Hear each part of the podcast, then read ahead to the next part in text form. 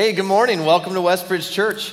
My name's Jeremiah. I'm one of the pastors here, and uh, it's awesome to have you with us. Uh, thanks for taking some time this morning. I want to say hello to those of you who are watching online today. Uh, I want to say hello to those of you in our parent viewing rooms. That's a great option if you do have small children you prefer to keep with you during the service. And uh, real quick, before we jump into the talk, we had a bit of a hiccup with our um, water baptism this week because uh, we were actually out uh, Friday evening, and I started getting like text messages and emails and Facebook messages, and from many of you saying, Hey, I know we're doing baptisms at Beebe Lake, but Beebe Lake is closed because of high bacteria.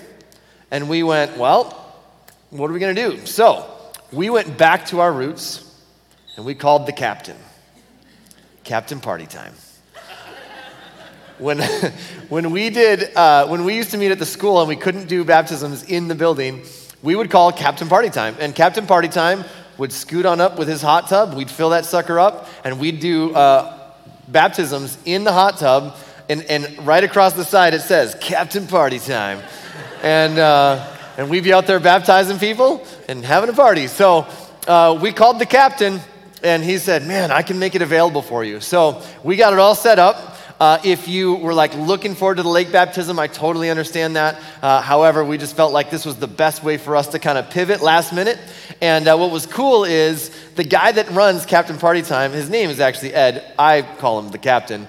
But uh, he pulled up and we, we kind of got everything arranged. And he goes, Man, you know what? I am selling this business. Today is my last weekend ever.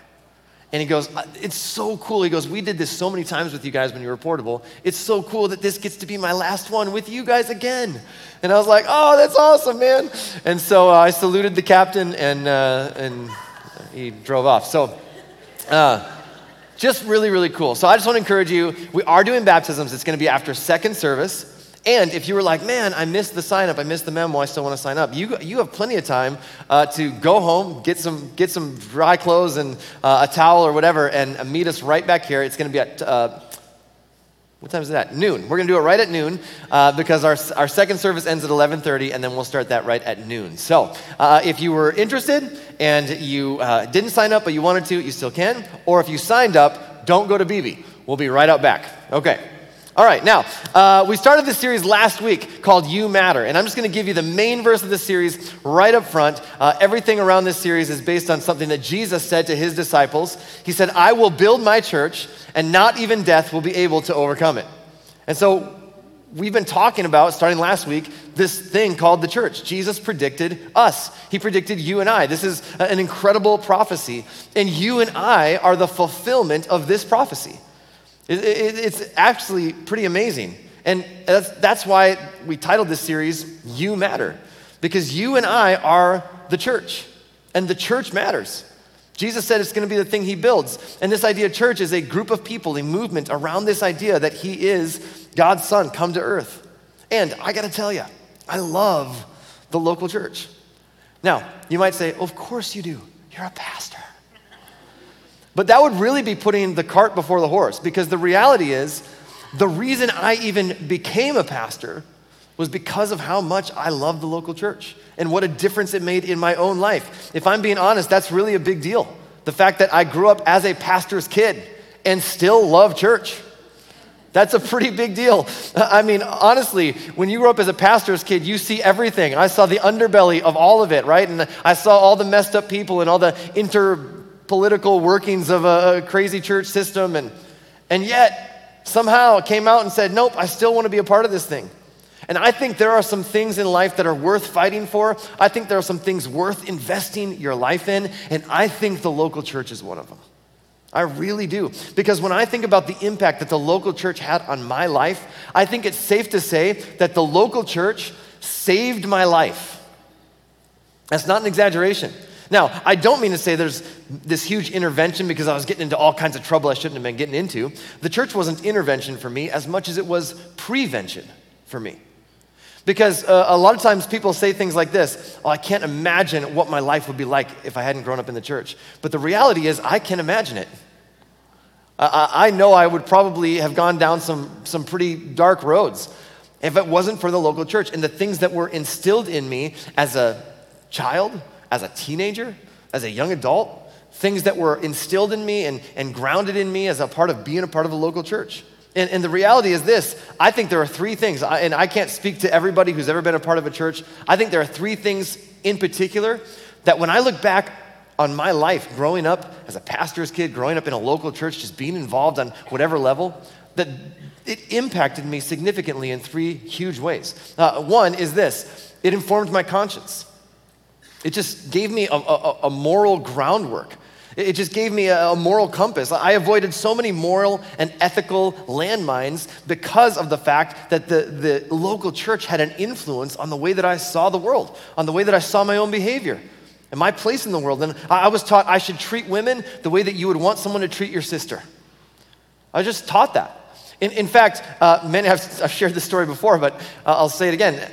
And uh, when I was uh, growing up, my, my mom made me date her six times before I was allowed to date anyone else because she wanted to make sure that I knew how to treat a girl.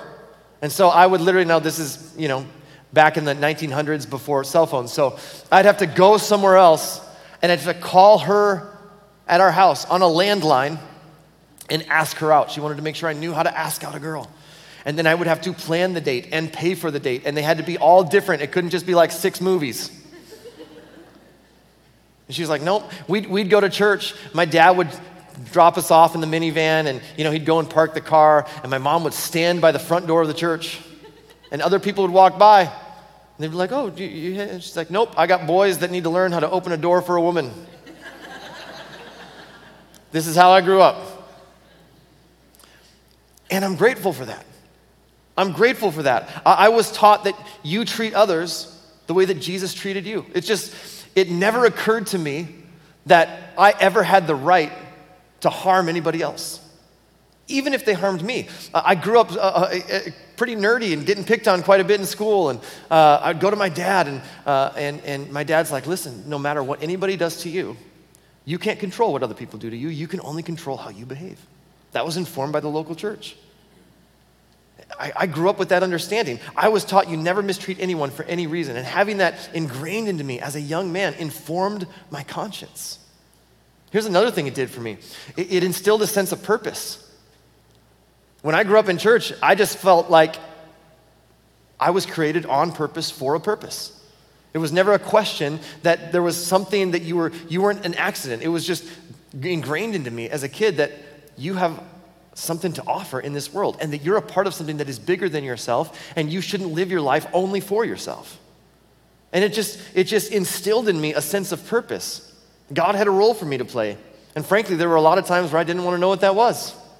But the thing that kept bringing me back was that I had this sense of purpose. I had, a, I had a part to play in something that was bigger than myself. And to just live for yourself makes you a tyrant who is never satisfied. If you're always just living for yourself 100% of the time, you realize pretty quickly in life that leaves you pretty unsatisfied. And so I just learned early on you have a sense of purpose. God created you on purpose for a purpose, and you should figure out what that is, and you should get busy giving your life for that thing. And that was, that was informed by my participation in a local church. Here's the third thing it did for me it taught me to be generous. I, I, just grew up with this understanding, not just to give, but how to be generous. When I was a kid, I was trained to be generous. I was trained to, uh, it's kind of a churchy word, but to, to tithe, which means a tenth or 10%, which is what we do as a church. It's what our family does personally. It's something we've always done. And it's not because I'm a great person, and it's not because I'm a generous person naturally. It's because I, the church taught me the habit and the practice of generosity. And the church taught me how to live open handed, how to, how, to, how to recognize God, everything I have has been entrusted by you. And so I'm going to return a percentage of that back. And that's just what was modeled for me and what was taught to me. It's a declaration. Okay, our dependence isn't on our bank account, on what, you know, what we can see in the numbers, because that can come and go so quickly. Our dependence is on the God who richly provides for all of our needs. I was just taught that. And so, consequently, I was taught what we have always taught here at Westbridge Church give, save, live. Uh, every time money comes to me, the first thing I do is give back to God, and then I save, and then I live on the rest. Give, save, live, give, save, live. It's the wisest and best way to live when it comes to your money. It just never even dawned on me from an early age that I ever had the right to live on 100% of what came to me. to make the assumption that if it comes to me, it must be for me. I just never lived with that mindset, and I never thought that way. And again, the message and the mission of the local church taught me that. And so following Jesus has made my life better and made me better at life. And the local church informed those things for me. It's the thing that Jesus promised to build. Again, here's what he said I will build my church, and not even death will be able to overcome it. And so that's why every year during this time of year, as we're heading back into the school year, and I just want you to know, uh, I know that even it's amazing what happens as we get into August. Uh, we start getting fuller and fuller and fuller. And so uh, you need to know in three weeks, we're going back to three services. So you got to adjust your times a little bit because if you're used to coming at this, uh, at this time at 9 o'clock, uh, that's going to shift to 8, 9.30, and 11. So you're going to have to figure out which one we're going to go to there. But, but we do this series every time, uh, every summer during this season because we want to remind ourselves of the purpose of the church. Because it can become so easy to allow ourselves to drift off mission and to allow the mission and the message of the church to become secondary to other things that are going on in life. And I never want us to get so comfortable with where we're at that we forget to be on mission and on message. That we are an outward facing church that is a bunch of people as messed up as we are, helping other people find and follow Jesus. And so we want to be on mission. On mission just means this this is the mission Jesus gave the church go into all the world and tell everybody the good news. We want to be on mission and we want to be on message. That God so loved the world that he sent Jesus into this world. That whoever puts their trust in him, whoever says, Yes, I, I recognize you are the one who has come from God, that they will live forever as a part of God's family.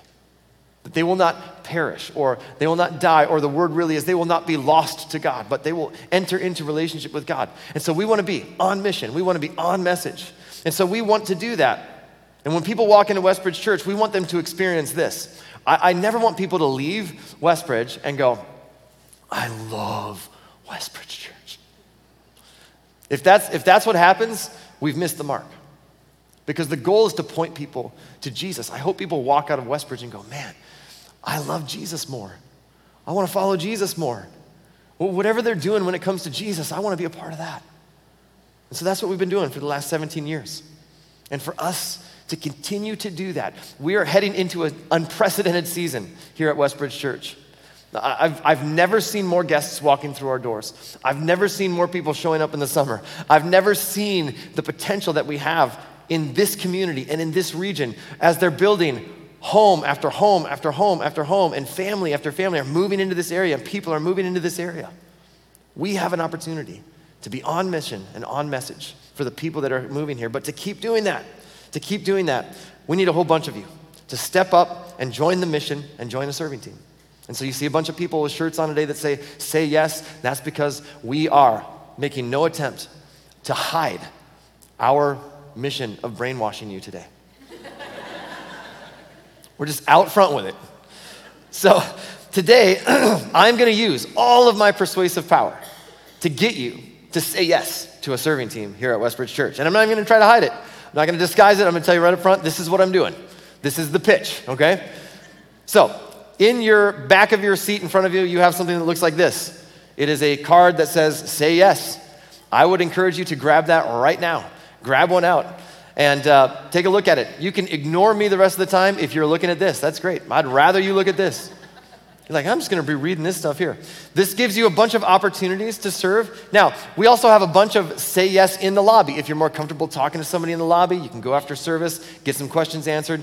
Or you might go, I know exactly what I want to do. I want to sign up for this right here. And you check it and you just drop it into one of the giving stations, put your info on the back, and we'll make sure and get in touch with you this week. And here's some great opportunities that we've never had uh, before. One is uh, we're actually uh, starting something with, uh, we want to make sure that we're prepared and planned for when uh, kids come in who have special needs. And we want to make sure that we can receive those kids and love them well and serve their families really well. And so we have a, a volunteer team that's going to be starting up of people that say, I'll come alongside and be a buddy to a, a, child with special needs during service so that their parents can go to service and they know that their kids are being taken care of in a way that's accommodating to where they're at. And so that might be something where you go, man, that's kind of a niche that I'd love to, to serve in. That's a passion for me. Uh, we've also got areas of uh, small group leaders. Small group leaders, particularly, we've got lots and lots of great groups and great studies and Bible studies, but particularly because we have so many families that are participate here at Westbridge, uh, we need some people to go, you know what, I'd be willing to step up and be a small group leader for a young family and where we get together and we kind of all of us are in that same age of life where we have kids and uh, we'd be willing uh, excuse me willing to figure out how to do that. And so again all of these are on here. You can just check that box uh, check groups team uh, check kids team uh, whatever that is and then put your info on there and drop it into one of the giving stations or bring it back to the say yes area right after uh, service. Now here's why i say all that. When we first started westbridge there were 12 of us in a living room. And if this is what god can do with 12 people in 17 years. Imagine what God could do with the thousand of us who call Westbridge home in the next 25 years. I mean, imagine if there were zero spectators at Westbridge Church. Imagine what could happen. It's often been said that churches reflect a football stadium where there are 22 people on the field in desperate need of rest and thousands of people in the stands in desperate need of exercise. And the truth is, we don't want to be that. We don't want to reflect that. I'm becoming so convinced that God wants to do way more than we can even imagine. Because God is using the combined efforts of people in this room to build his church. And I'm going to sneeze here at some point, but when you look at the collective, uh, the, the interesting to look at the kind of person that God uses. When you look at the lives of people in the scriptures that God used to accomplish his purposes in the world, it's unbelievable. You don't see the, the reverent and the holy and the angelic side of them, uh, you see the disturbing parts of them. You see the sin, you see the humanity, you see the selfishness. And here's why God always uses ordinary people. These are not superheroes that God's using. All through the scriptures, you see really flawed, really messed up people with issues and selfishness and their own humanity getting in the way oftentimes, and yet somehow God uses them. In fact, Luke records a story of uh, Peter and John. They're speaking before the council in Jerusalem, and when they're done speaking, here's what they say. When they saw the courage of Peter and John, the, the council in Jerusalem saw them, when they saw the courage of Peter and John and realized that they were unschooled, ordinary men, they were astonished. And they took note that these men had been with Jesus. I love that. They were unschooled, they were uneducated, they were just ordinary guys, and yet they just, there was something about, they were astonished. They couldn't believe that these ordinary guys could speak so eloquently about Jesus. And it's because of what Jesus had done in their life. And one of the unique things about Christianity, and one of the things that makes it so different from many other religions, is that in most religions, it's dangerous to talk negatively about anyone that they consider to be the prophet or the leader. In Christianity, you read through the stories in the scriptures of those who led the movement, and it's laughable. The failures are, are, are pointed out left and right. There's a story in Numbers 22 uh, recorded about Balaam and his donkey. Balaam wouldn't listen, so God caused the donkey to speak out loud to give him God's message. He was ignoring God, ignoring God, ignoring God, and finally God opens, literally opens the mouth of a jackass and gives him the message. That's inspiring. Because God does that here every week. It's fascinating.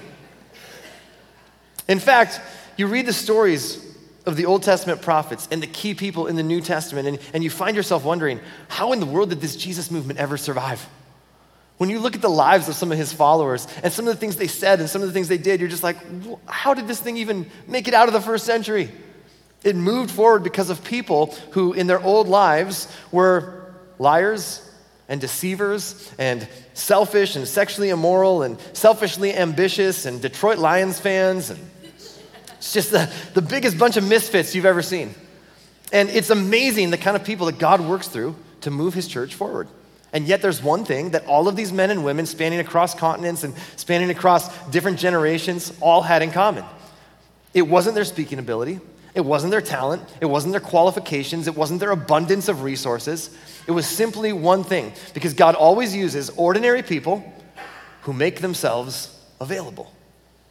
God always uses ordinary people who simply make themselves available, who simply say this okay, God, I'm available. God, I'll put a check mark on the box. I, I got a card in front of me. I'll check the box. Like, I, don't, I don't know what I have to offer, but whatever it is, it's yours. You can use it.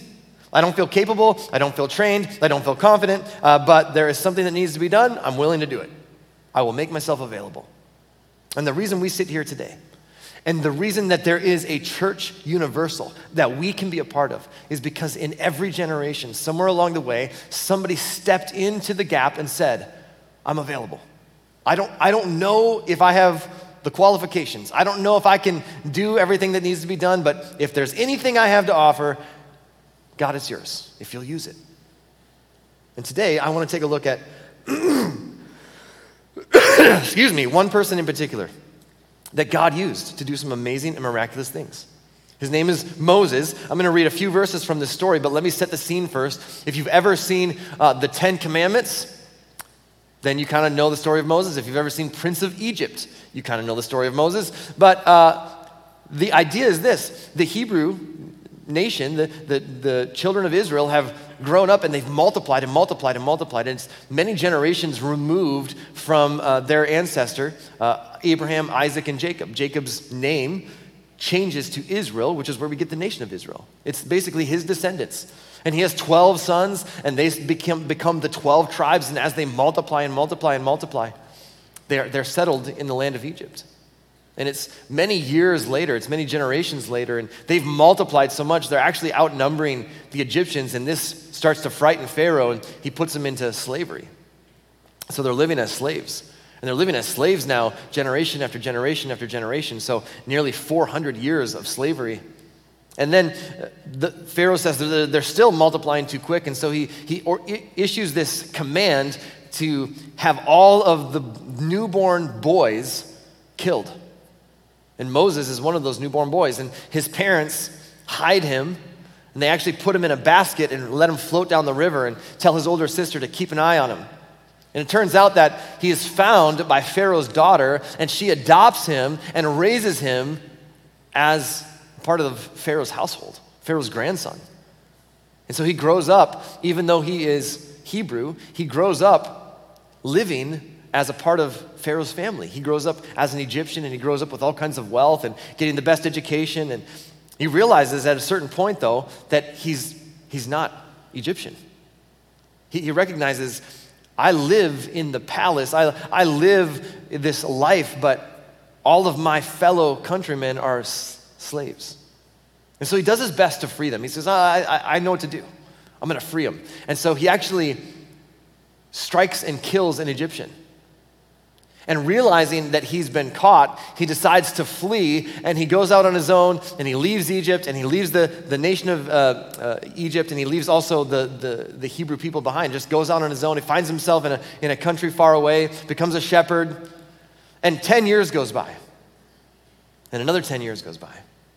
Eventually, 40 years goes by, and Moses is now 80 years old, and he's living in the wilderness as a shepherd. And one day he's out watching his sheep, and he sees a burning bush. And, it's burning, but it's not being consumed. It's just, it's just burning, but it continues to stay whole. It's just mesmerizing to him. And so he goes over and he's investigating this thing. And when he does, the Lord speaks to him from this burning bush. This is what the Lord says to him. The Lord said to Moses, I have certainly seen the oppression of my people in Egypt. I've heard their cries of distress because of their harsh slave drivers. Yes, I am aware of their suffering. So I have come down to rescue them from the power of the Egyptians and lead them out of Egypt into their own fertile and spacious land. It is a land flowing with milk and honey. Look, the cry of the people of Israel has reached me, and I have seen how harshly the Egyptians abuse them. And Moses must have been thinking, awesome. That's super encouraging. We've been crying out to you for a long time. You've heard it. I mean, that's so exciting. Why are you telling me? I have no idea what this has to do with me. I don't know if you remember this or not, but uh, it's been 40 years since I've been in Egypt. It's been a while. I'm out here alone. I'm taking care of some sheep. I'm 80 years old. I think that's great news. I think it needs to be done. I think you need to come down. I think you need to rescue your people. Why are we having this conversation? What does this have to do with me? Then God says this, next verse Now go, for I'm sending you to Pharaoh. You must lead my people, Israel, out of Egypt. Time out, God. Uh, hold on here. I don't know what Moses is thinking, but if I had heard what he just heard, I'd be like, didn't you just say, I've come down to rescue them? And now it kind of sounds like you said you need to go rescue them. And I don't know if you remember, but I tried that once, didn't go so well.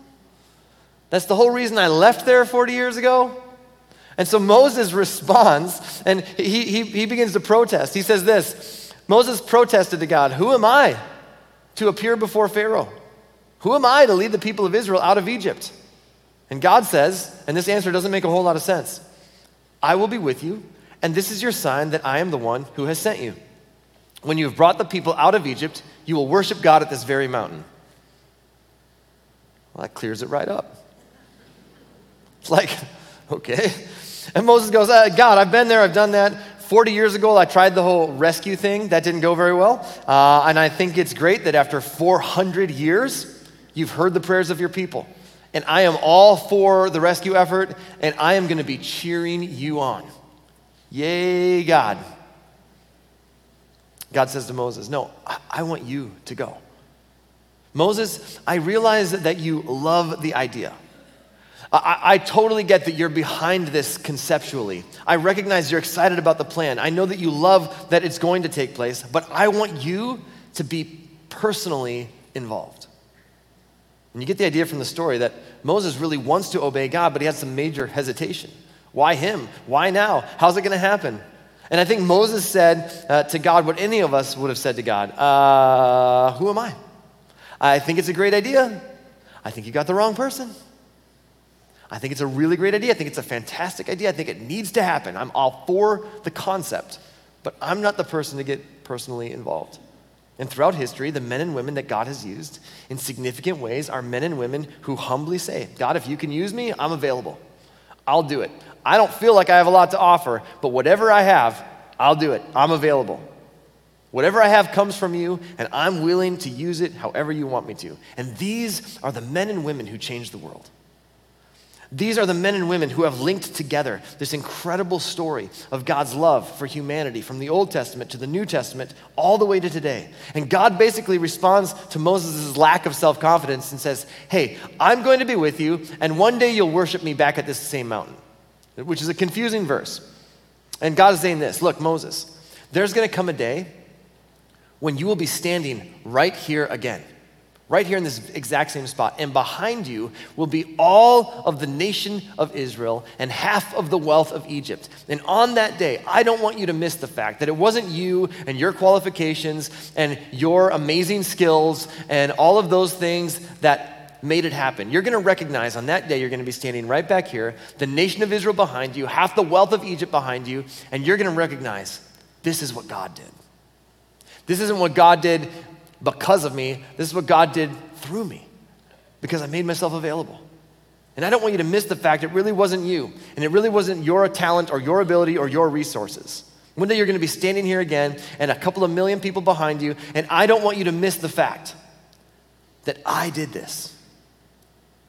And 17 years ago, almost to the day, we sat in a living room in St. Michael with 12 people, and we asked and talked about what we believe would be the future of Westbridge Church.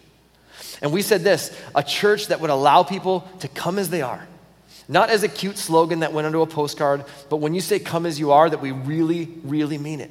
Come as you are. But then we walk with people so that they don't stay as they are. That we go, God accepts you as is, but He loves you too much to leave you as is. And so we help each other as we move forward to become everything God's created us to be. We talked about a church that was marked by friendliness, marked by God's grace. We talked about a church that would be laser focused on keeping the message of Jesus accessible for everyone. And we're seeing that happen. And as we, as we look around, it's happening in our midst. And if we're smart, just like Moses, we will realize the promise Jesus made to build his church is happening, and we get to be a part of it. And we'll recognize it's something that God is doing, and we get to jump in. And if we're going to continue to see that happen, then we've got to wrestle through the same thing that Moses had to wrestle through. Here's the question all of us have to ask Will I get personally involved? Am I going to be like Moses and go, man, I love the concept, but I think you got the wrong person? Or will I say, look, in spite of the fact that I don't always feel qualified and I don't always feel like I've got all the, the right skills, or, but God, I'll make myself available. And we said this last week the church is built on the schedules of busy people. There is nobody who serves on a volunteer team who is not busy. They just go, but I'm going to carve out time and make myself available. And here's why I'm telling you this story, and here's why it's so relevant for us today. Because, like Moses, we're excited about a concept. We love the idea of creating a church where you can truly come as you are. Nobody's against that idea. We love the idea of a creating a church for the nearly 80% of people in our area who aren't connected to any type of faith community. We love the idea of, of, a, of an environment that makes it easy for you to invite your friends, to invite your neighbors, to invite your family members, to invite your coworkers. We love the concept of that. There's an excitement about this church. I love that. When I talk to people, it's great to know that people are behind us. There's a sense that God is moving and that God is up to something. You know what I love? I love the fact that my kids enjoy church. I love the fact that my kids are growing up as pastors' kids and that they love church. They love being here. They love hanging out. They love the community. They, they, they love Jesus as a result of the church. That the things that were implanted into me as a kid have been implanted into my kids. That, that these seeds were planted at an early age and they've grown and they've taken root in their hearts. That the love of Jesus has taken root in the hearts of my kids. I love that. Do you know why that's possible? Because so many of you volunteered and served and taught my kids when they were coming up and growing and going through everything. My, my youngest is nine years old. And so he's having those seeds of God's love planted deep in his heart right now. I love that. I love the fact that a bunch of people wave to you as you drive in. I love it. When people, when, when we ask people, what did you love about the church? It must have been like the worship or the message. And they're like, no, someone waved to me. I'm like, great. I love that. I, I, love the fact that people hold the door open and say hi as you walk into the building. I love the fact that people check in kids and there's ushers handing out programs and there's music that's inspiring us, that points us to something bigger than ourselves. The, the music and the words paint a backdrop to remind us that God is who He is. And that God is, his, is vast and that He is bigger than any of us, and yet He's concerned with the minute details of our lives because of his love for us. I love the fact that we don't just give a bunch of information, but that we are a community of messy people helping each other grow from wherever we happen to be. I love the fact that kids learn and are loved here at Westbridge, that we are partnering with parents. If you're a parent, regardless of where you stand with the whole Jesus thing, it's, it's healthy for you to be a part of a faith community. It'll inform your kids' conscience, it'll give them a sense of purpose, it'll teach them to be generous. I mean, I love the fact that this church is for people who don't typically like church. I love when people come in and they're like, I didn't know church could be like that. Hell of a talk, preacher. it's my favorite comment ever. I love the fact nobody gets turned away at this church for any reason. I love when you walk into a classroom, there's volunteers sitting, playing, teaching, hugging, high fiving your kids. I love the fact that people will meet all over the northwest suburbs in smaller groups and they'll connect with each other, eyeball to eyeball, and they'll dig into life together, and they'll help each other move forward in their faith journey. Folks, I think that what we do here is a really, really, really good idea.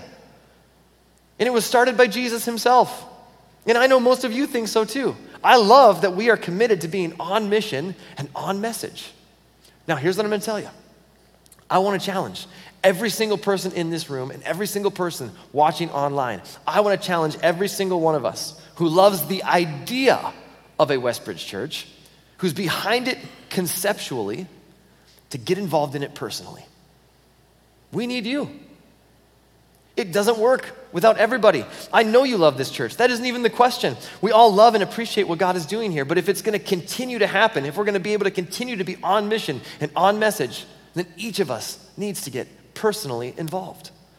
Because Westbridge Church is not a cruise ship, it's a rowboat. And we need everybody rowing in the same direction. And some of you are not only not rowing, you're, you're hanging out the side, causing drag. And so I'll use my oar to kind of hit your knuckles a little bit and help you get going. And folks, here's the deal there is an enemy of your soul. There really is. The scriptures talk about this, and he wants to rob you of joy and purpose in this life. And here's the strategy He's going to keep you busy doing all the things in your life that seem good and that seem really important, and you'll miss what is best and what is eternal. And you will spend and waste your life on you instead of giving your life away, investing your life in that which will never fade away. As a matter of fact, Jesus not only taught this, he modeled it. In Matthew chapter 20, Jesus is talking with his followers and he instructs them and says, Look, here's how the rest of the world views significance. Here's how the rest of the world finds their life to be full. They discover fulfillment or significance through power and through authority, but not so with you. In the Jesus way, it's all backwards, it's all upside down.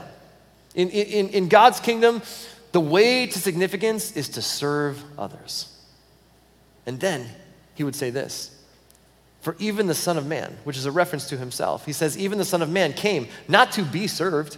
He's like, guys, I didn't come here so that other people could serve me. I'm not your typical king that comes and says, all right, everybody serve me. He goes, everything in the, in the Jesus way, everything in God's kingdom is, is flipped upside down.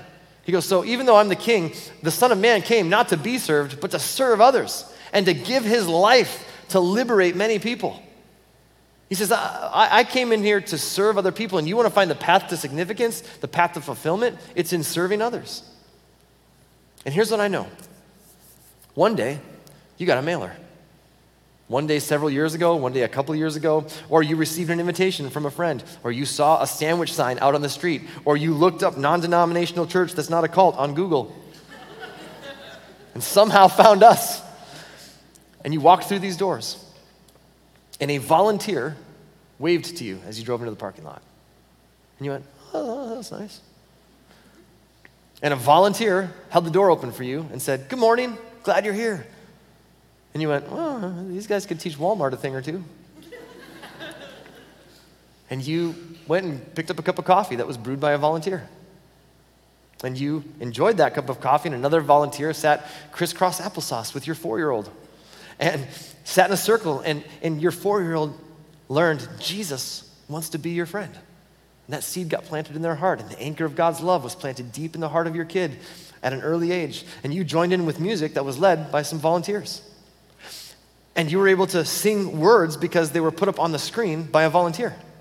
And then your seventh grader said, Man, can we go back to church on Wednesday night? Because they connected with a volunteer who's a small group leader who said, Hey, we do youth ministry here on Wednesday nights if you're a follower of Jesus, and knowing how the body of Christ has impacted your life, what possible reason could we give that would ever be good enough to not get involved and to not say yes and give that same gift to the next person that walks through our doors and accepts an invitation and shows up to Westbridge Church?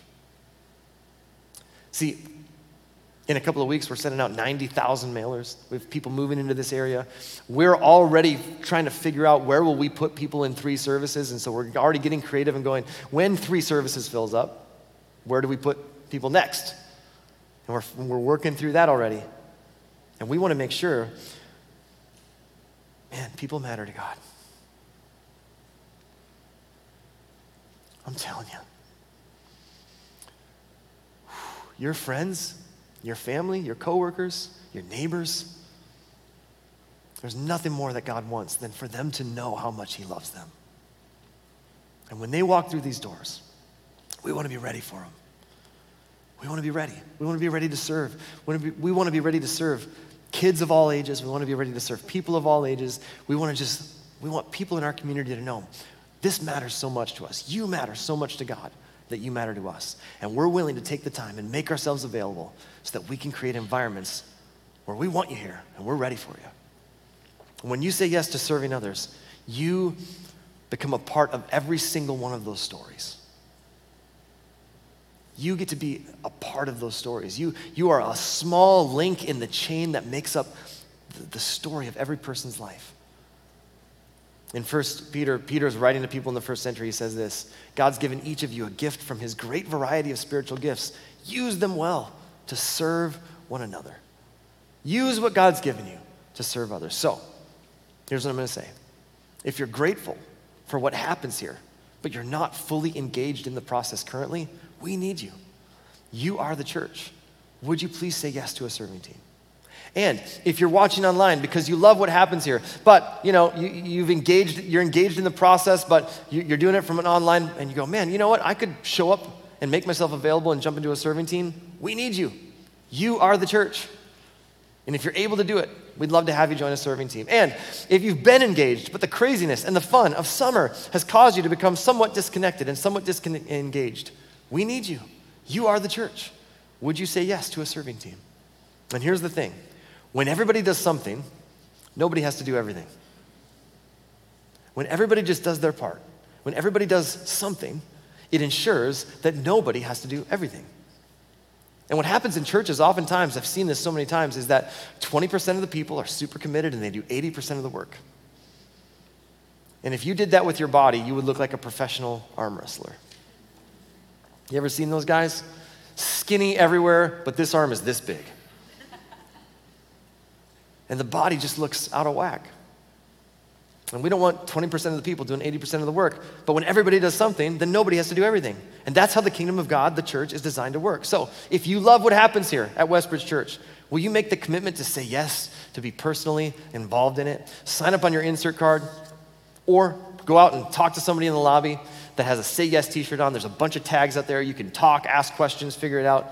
But come on, let's do this together. And if you're exploring faith for the first time, the mission and the message of Jesus remain the same. Tell everyone the good news.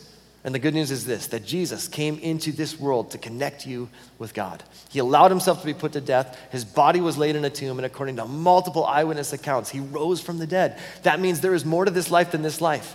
Death is not the end, and you have been invited to be a part of God's family. And if you've never said yes to that invitation, I want to give you the opportunity to do that. Just agree with this prayer as we close. God, please forgive my sins. Forgive me for the times that I've walked away from you. I'm so grateful that you never walk away from me. Thank you for sending Jesus into this world. And I want to say yes to that invitation. Make me your son, make me your daughter. Help me to put my trust in you and to follow you as best as I know how from this moment on. And then, God, for every one of us, we love what you're doing here. Uh, we love that we get to be a part of a church that is on mission and on message and moving forward and outward facing and, and reaching people with this good news of Jesus. And I pray that you would help every single one of us who love the concept to take a step and get involved in it personally.